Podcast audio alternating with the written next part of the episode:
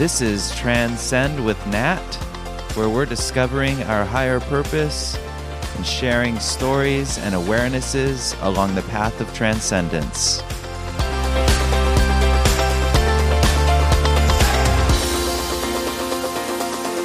Hi, and welcome to Transcend with Nat. This is Nat. I'm your host. And recently I was in Europe. I did a workshop in London and a discussion Q&A afterwards and it went wonderfully. I'm so grateful to all of those of you out there who may be listening who were at that workshop. Thank you for coming out. I also happened to get to Amsterdam to see David Allen and his wife Catherine, which was lovely. I've been friends with David and Catherine for many years. Um, David is a guru in the area of personal productivity and organizational productivity. He wrote a defining book that's um, that's one of the major books in the field called Getting Things Done. It is an international bestseller and has been translated into around 30 languages. Um, and I am so honored and grateful that I was able to interview him for the podcast while I was there.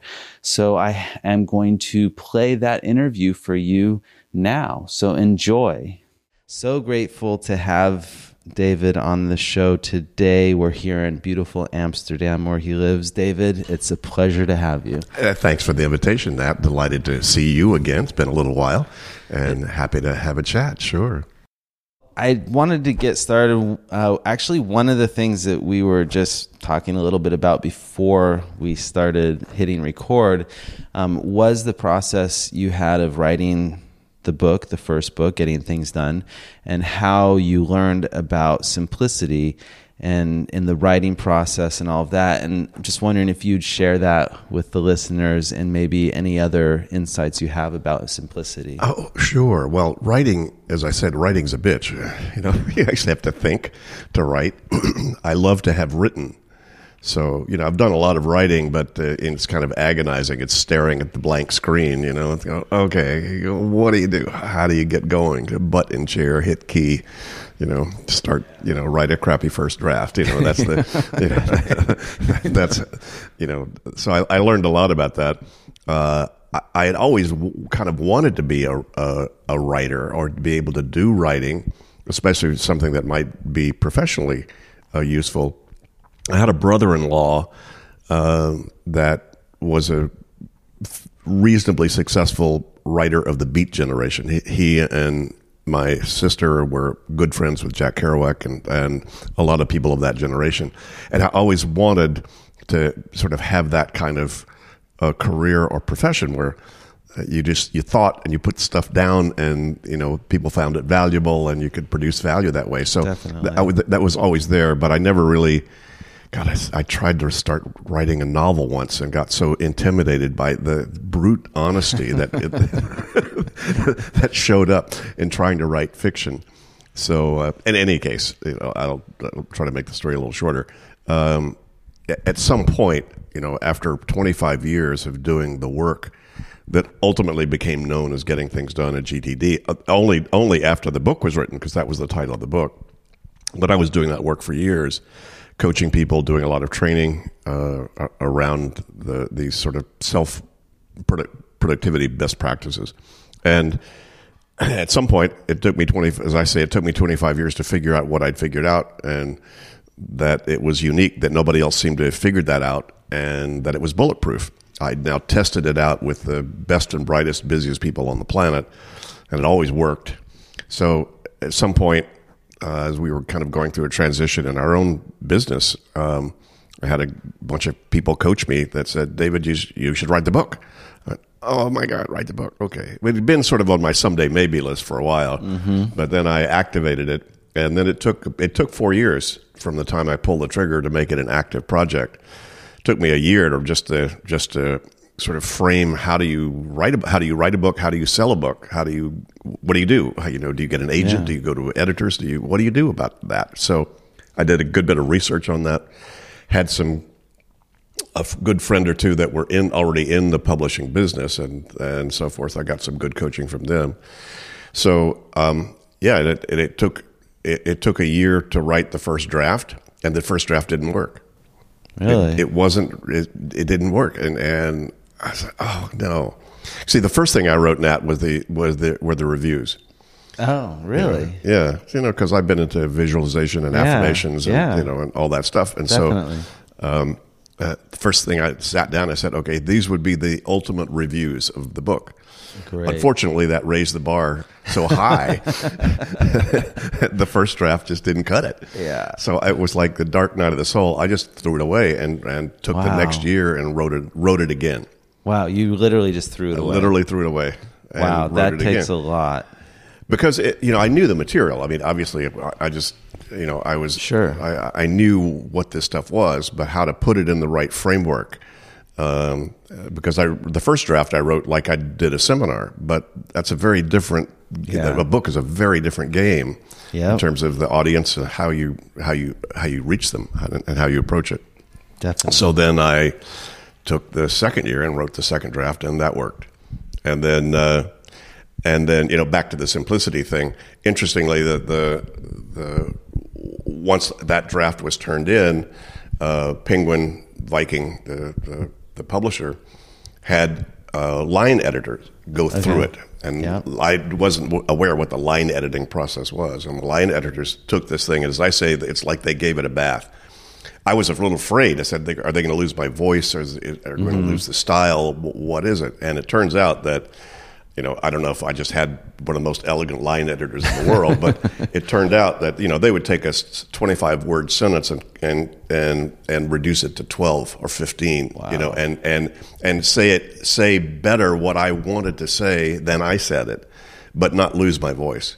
So then, you know, I- so I literally took the, the whole line edited version and retyped the whole book so I could learn how they think.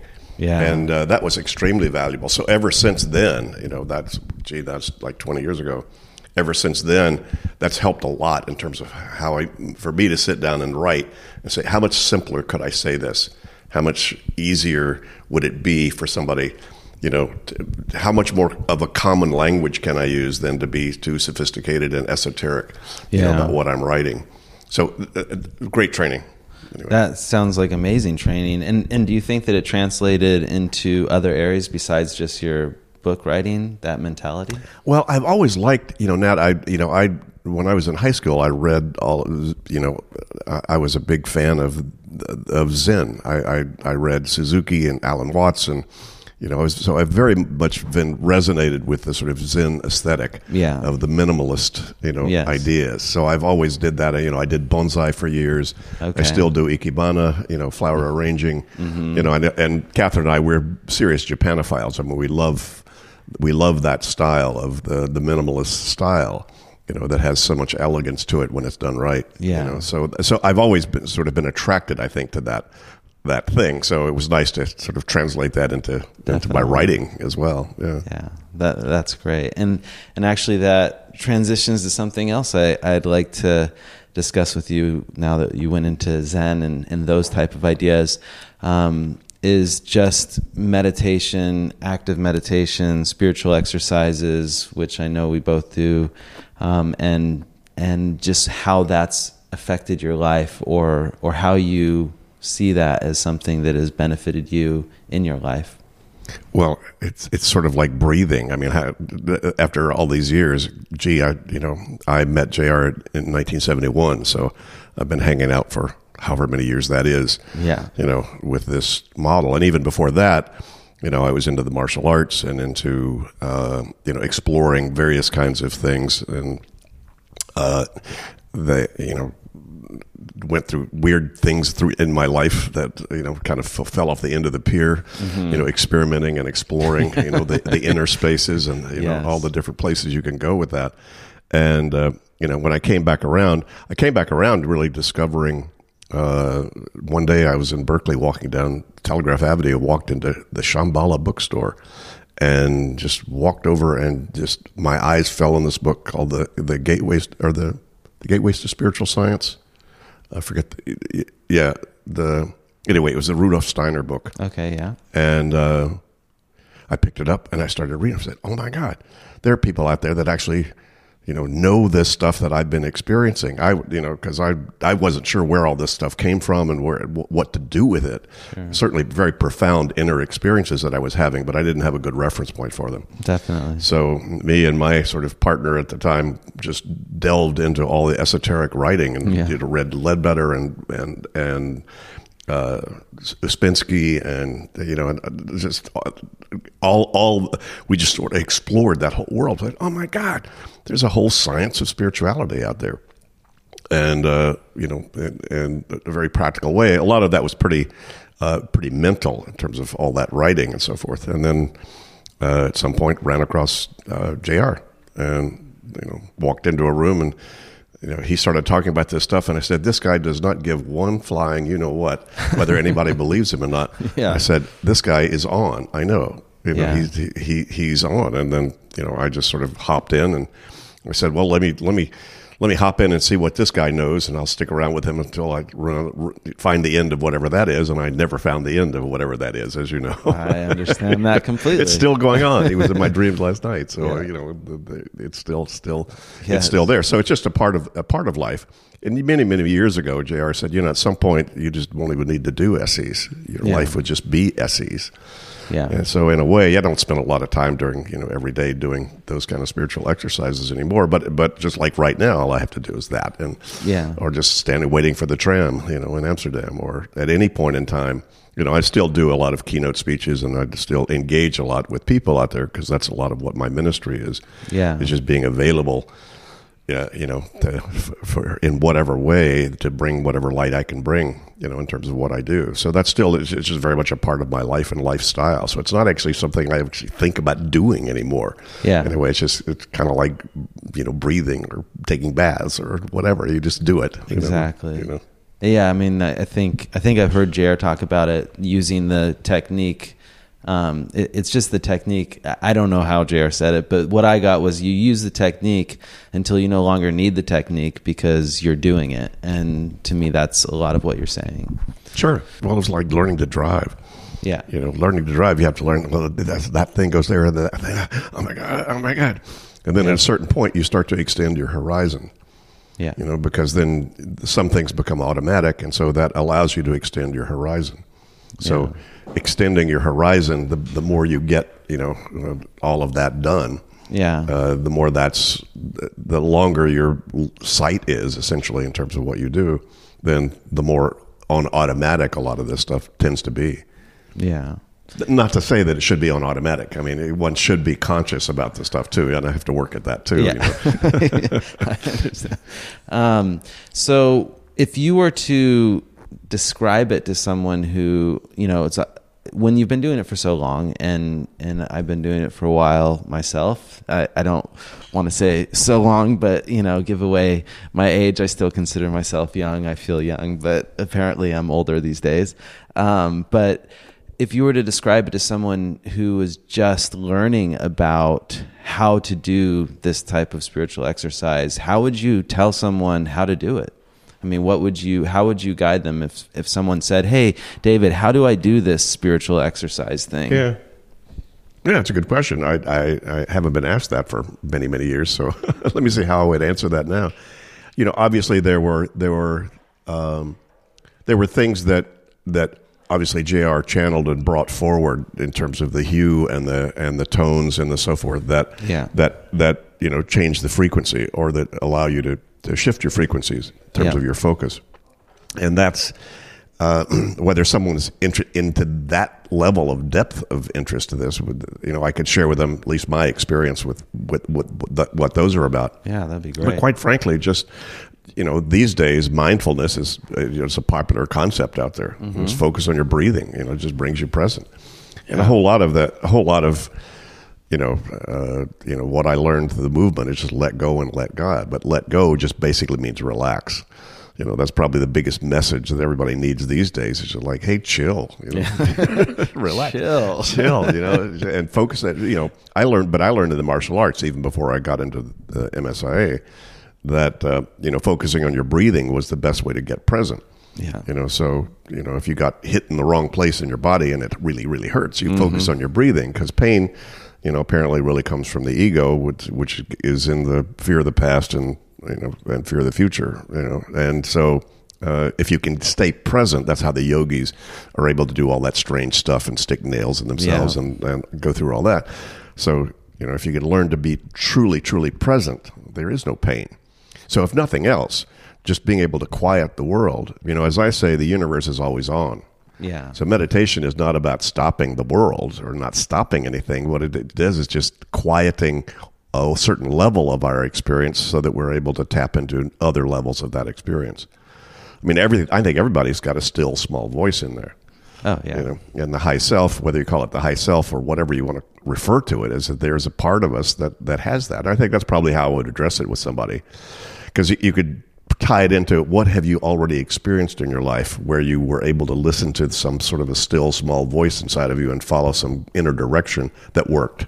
Yeah. You know, and most people I would imagine have some sort of a reference point about that, and then that's that, that's probably what I would tell. them. So you could make that a much more uh, um, elegantly um, uh, obvious part of your day to day world, as opposed to some extraordinary experience.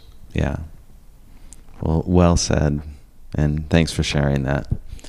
Um, how how do you look at God, the concept of God, or the experience of God? Well, you know, he, she, it's all around.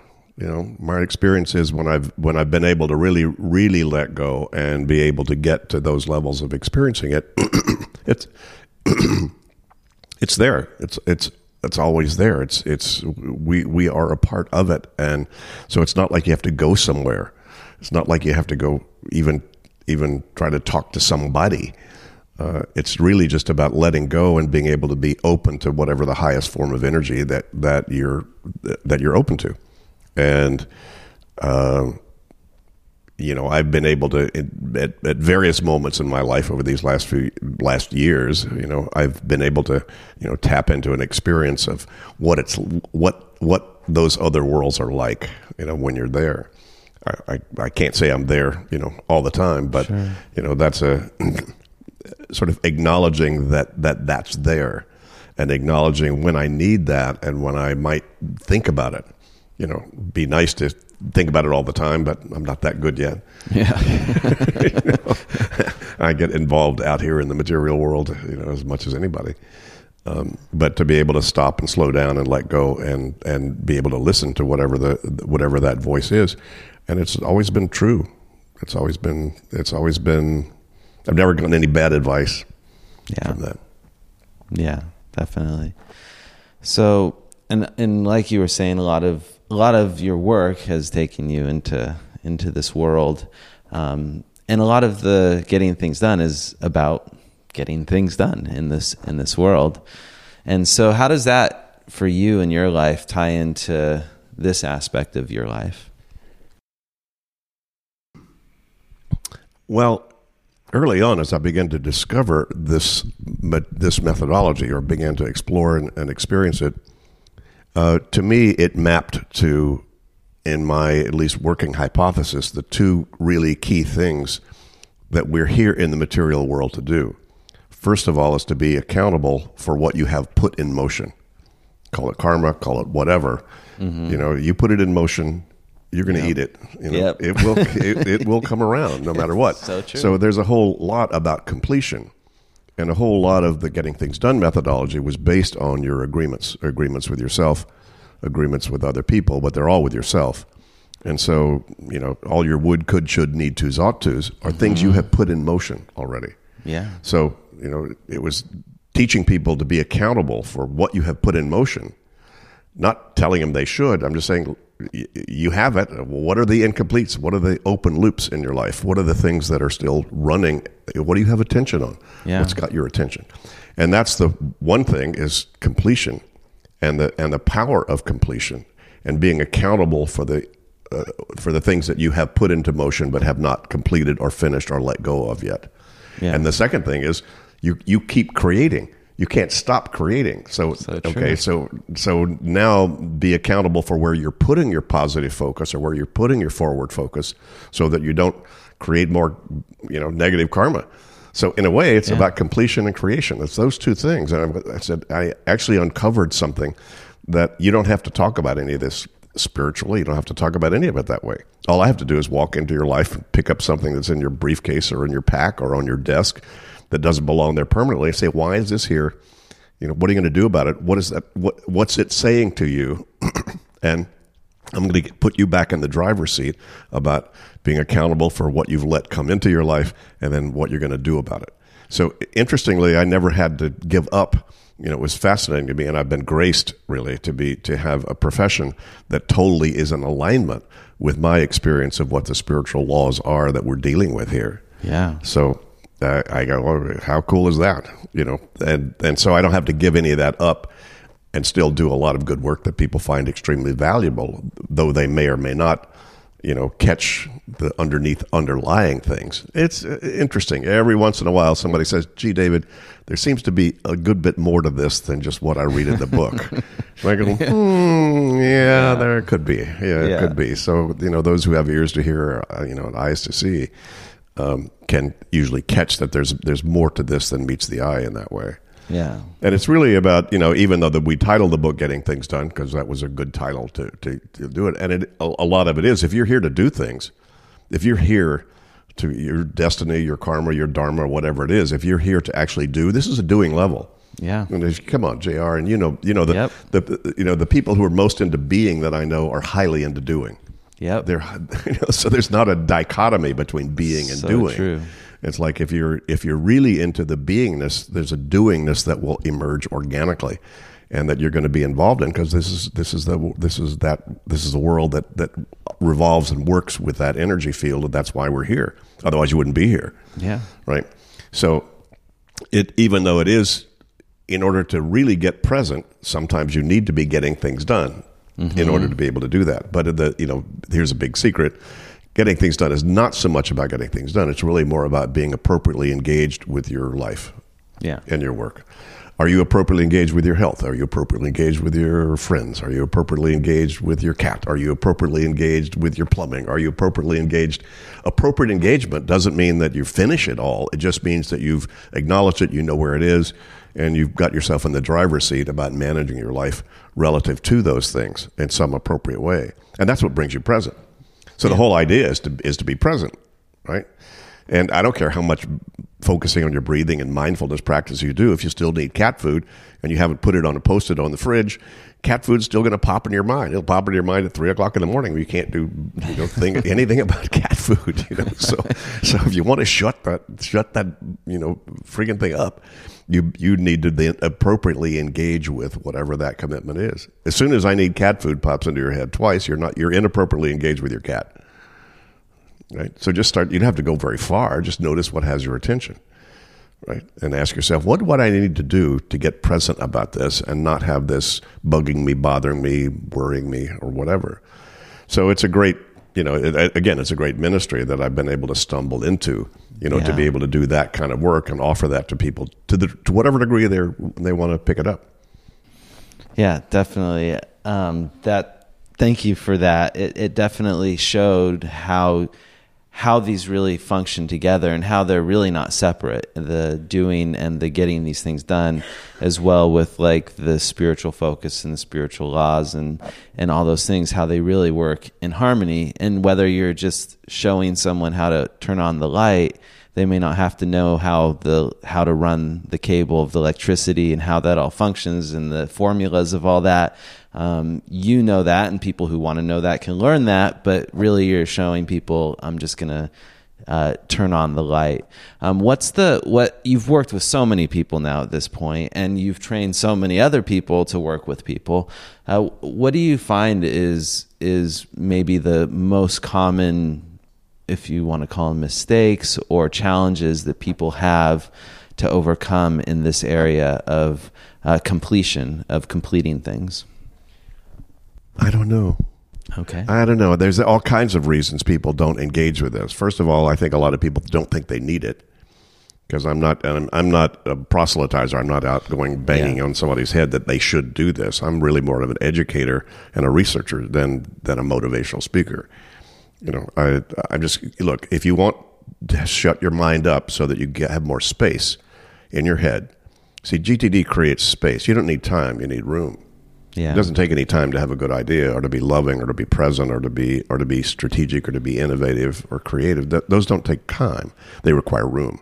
If you're So wrapped true. around, you know, a meeting from two days ago that you haven't resolved and haven't handled, it's hard to be present cooking spaghetti, you know, or or being mindful about anything. You know, so so uh, you know, a, a, a lot of this is about uh, how do you manage that, and and that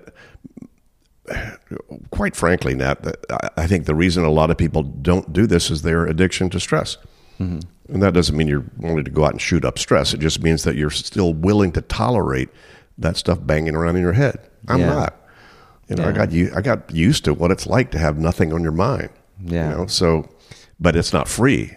You don't get there by drinking or meditating. I know I do both. You know, but but those don't. Those the, that's a different function. You know, from those things. Than if you really want a clear head, you have to decide what's on your mind and then manage that appropriately. So I just figured out the algorithm about how you do that, and whether people want to buy into that or not, I, you know, that's up to them. Most of the people eh, what's funny the interesting thing over these years and actually kind of good for my lifestyle is the people most attracted to what i teach and coach are the people who need it the least. They're already the most productive you know creative positive uh-huh. thinking folks because they already know systems work. Yep. they already know uh, that they need good tools. Mm-hmm. And but they've so overcreated based upon their own creativity and their mm-hmm. success that they, they haven't pulled up the rear guard really. And so they've Yeah. they've got they've shot out beyond themselves in terms of their ability to stay present with all the stuff that that they that they're so involved with. So they just you know they don't need time they need room. Yeah. so so that's and, so those are the people who sort of recognize that that are attracted to our work, which is which is cool. So I get to hang with some of the some of the coolest, busiest, brightest, busiest people you'd have ever you, you would ever meet that are very interested in this because they know any little thing that gives them a little bit more space, they're going to create that much more cool stuff. Yeah. because they're already doing it.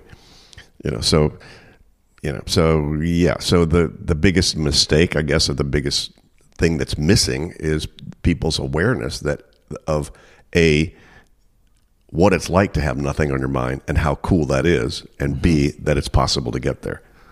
Yeah. Yeah, that I mean that's just the idea that it's possible to get there. I think a lot of people I don't think they'd even know what that is.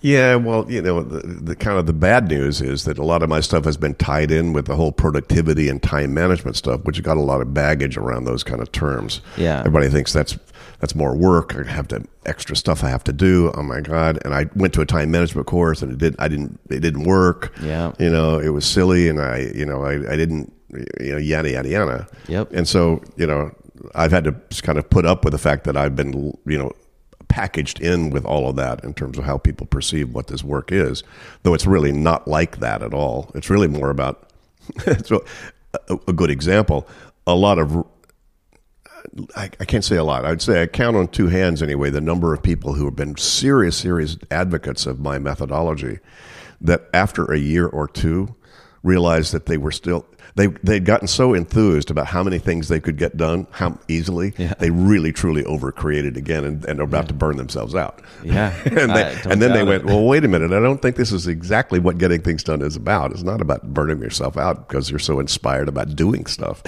And, and so because there are multiple levels of agreements with yourself and one level of those agreements is your agreement with yourself about quality of life. Yeah. you know how how stressed do, do, are you willing to tolerate being you know and so it, at some point it's all really about completion i mean if you're here if you're here to to to to you know manifest your destiny at whatever level that you think that might be that's something to complete and, you, and it's a, are, how efficiently are you doing that are you on purpose are you off purpose so it, it really all comes down to that. A lot of people think that my work is just deals with the mundane.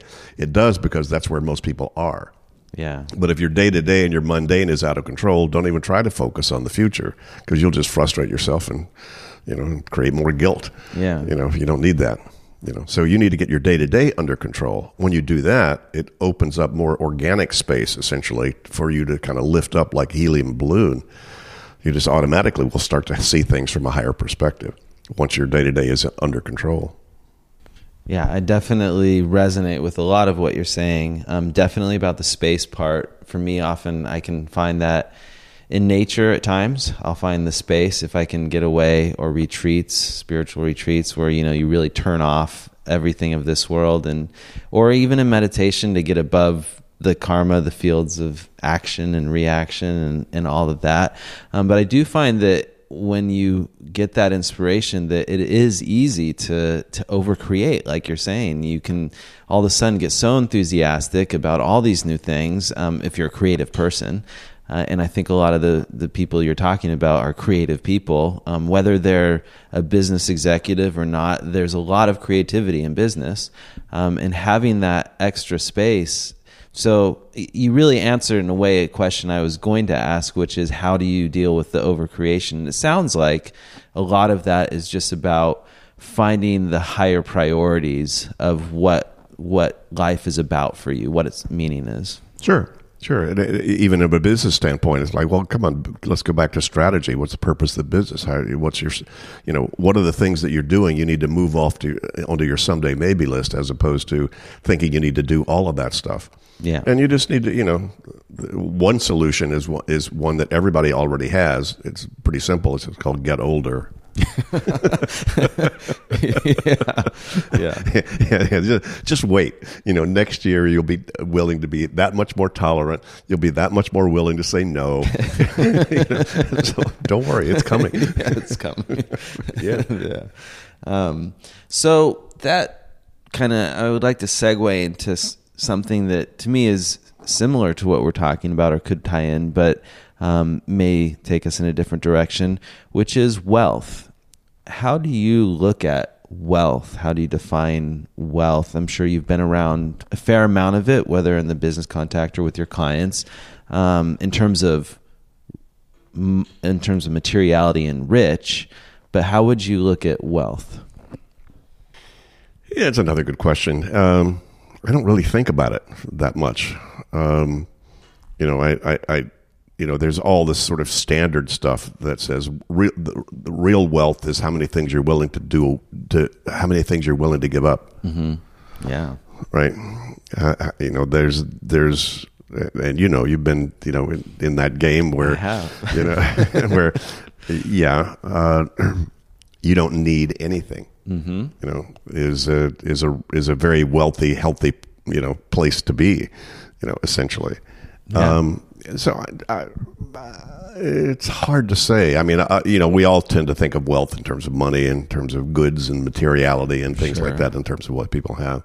But I think certainly uh, the, the your your ability to be free is, to me, you know, probably the the the, the biggest definition of wealth you know that that I would have. But again, the way I'm wired, my num- numerically and so forth is I'm a freedom guy. So you know yeah. that's a, that's a lot of why everybody thinks, gee, David, you know you must be the most anal retentive, you know, highly organized person they ever met, and I'm not that way at all. I mean, you can ask Catherine, you know, my yeah. wife.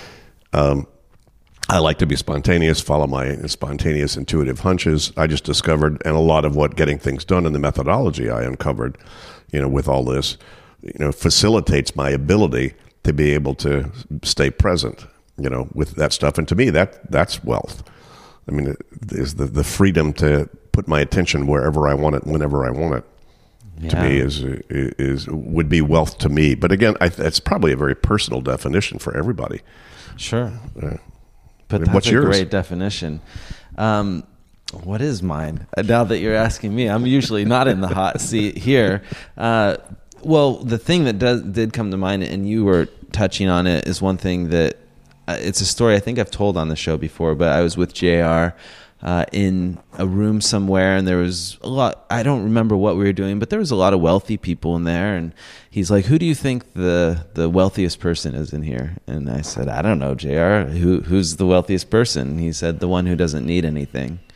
And to me, that that captures wealth when when you don't have when you don't need anything when you're content in what you have and and I would say something that for me the the greatest wealth is the ability to move my consciousness into higher levels or to be aware of them. I don't know how to say that in the best way, but whatever that process is um, it, of moving into these other worlds is the greatest wealth. And on this level, I'd say health is wonderful. Health is definitely part of my wealth, and and I agree with you. Freedom, health, all these things add to my wealth, and having the space and the ability to focus where you want to. And money is part of that. It can be part of that, but it doesn't have. You know, money is what is money to you? Let's let me put it back in your court. Uh, money to me is just the uh, the ability to be free to do other things. Yeah. You know, I mean, that's a, it's a medium of exchange, basically. I mean, that, that that's kind of what it is. And I would say, you know, uh, you you also need to be free to have money, and not be bothered by that. Yeah. And not be constrained by that. So, true. You know, there are certainly a lot of people who've been in the sort of financially wealthy categories. You kind of meet both of those. You know, mm-hmm. the people that are really hung up about it, afraid to lose it. Yep. Uh, and the people that are totally clear and clean, you know, about it and are absolutely fine that they have that, and they take the accountability for managing, you know, that resource. Yeah. You know, in in, in appropriate ways that sort of align with their values. Yeah. Yeah. So so in a way, money is just becomes a tool for to to your aims of greater freedom, and it's something that it seems we all deal with because it is that energy sure. unit of exchange. Well, if you're, you know, if you're graced enough as I am to have wound up with a career that I don't think I can stop doing, yeah. because you know, as you can tell, all you have to do is poke me and, yeah. I, and, I, and, I, and I spout. You know? Yep. So if I do that, so you know, to me, the, the the money that I've been able to generate by doing that allows me to keep doing it. Yeah. You know, so I would not like the I would not like to be constrained by the the lack of the freedom to sort of go where I need to go, talk to who where I need to talk to, and then again, as you know, you know, if you really kind of give it up and sort of and let God sort of run the show, uh, you know, you know, I, I hopped into the consulting world in 1981. God, how, what, wow. how many years ago was that, right? And in the consulting world, you're always any days, any anywhere from days to months from bankruptcy because, because nobody's nobody's really hiring you unless you're in a big consulting firm and, yeah. and, run a big consulting firm. Nobody's hiring you, you know, past a certain period of time. Yeah. So you're always having to trust in the universe that the next thing is going to show up. And since 1981, the next thing has always shown up. But a lot of that comes back to JR and SEs and trusting in spirit and then, you know, sort of giving it over to it and saying, hey, hey, you know, for the highest good, you know, hopefully. And Catherine and I do ideal scenes and we sit down and we write them out and we, you know, we still do all the kind of good stuff you should do to, if you want to make sure that your focus, you know, for your basic self and so forth is, is lined up appropriately. Uh, but you do your part. Yeah, yeah. And then you let go and let God. Relax and be patient, right? Yeah, yeah, yeah. Yeah. yeah. Well, you know, the, what it, what's the old saying? You know, you know, trust in Allah and tie your camel. exactly. and, and so do your part, and um, and the rest just relax because you don't really have control anyway on that on a lot of it. Um, or do you find do you do you subscribe? No, no. I mean, control is you know, uh, JR said years ago, and I, I agree with it. That control is the master addiction. You know, everybody's trying to control the world. They're trying to control everything, and so I use control in the sense of having something under control, like your car or a meeting or your mm-hmm. kitchen or your the, the spaghetti or whatever. Under control meaning it's stable enough that I'm able to focus on more than just trying to fix something. You know, so having something under control and so having my life under control is really, you know, I think, uh, not, I wouldn't say it's a requirement, but I would say that's probably a lot of what our task is here is to maintain enough of um, stability uh, so that we can focus on higher levels of things if yeah. that's if that is of interest to you. Yeah, and And it seems like, in a way, we've come back full circle from the beginning, where it was started out with, "Hey, just chill, everyone," and, and once again, we're like, you know, do your part, but chill out. yeah, but there's a do your part that I think a lot of people need to step up to. Yeah. And that's not me telling them that they should, it's them telling themselves that they should, and they're not doing it. Yeah. So it's really more about paying attention to what has your attention internally. I think everybody knows. Just pay attention. If they, anybody just anybody listen to this right now, yeah, stop, take a breath. You know, what's the still small voice inside of you telling you right now? You know, yeah. where should you put your focus? What do you need? You know, what would be for the highest good of you and you know everything you're engaged with right now. And I've never, I've never had the lack of that information showing up. Yeah, and and it is that simple because a lot of people would probably there's probably a dialogue in their heads like I, i'm too busy to like focus on that kind of stuff. I've just got to get all the stuff done. And like you just said stop take a breath and listen. And that didn't take long. I mean it took less than a minute from what you were saying. And uh, the results i think will speak for themselves if people actually just stop for a minute and listen. Yeah. Yeah and you know, there's also great exercises. Journaling is a great exercise. Definitely. You know, to, just to, to, to, sort of externalize your thinking, mm-hmm. not let yourself get run by a bunch of unconscious spin. You know that oftentimes is you know we're dealing with. Yeah. In that way, and so you know, and you know. Spiritual exercises are retreats, and any of those kinds of things are great things to do. Yeah. You know, I've done I've done them more than I can count. You know, in terms of you know how many of those I've been to a I've few been to and, and, and, done, and and yeah. you know, there's you, you can't beat that. I mean, that's no. there. There is you know, that, that is what it is, and it's it, it for it, it's for anyone, but not for everyone. That's very true. Very well said. Well, David, I feel that uh, we've come to the end of the interview, and I just want to again thank you so much for coming on the show today, um, and and for hosting us here in this lovely home in uh, Amsterdam. So thank you so much once again. Yeah, this was fun, Matt. Yay. Yeah. I have one more question actually that okay. just popped into my mind that I do like to would like it. to ask. If you were to look back at your whole life and say what life has taught you, what the message is in a in a in like one message that life has given you or that your life has been about, what would that be?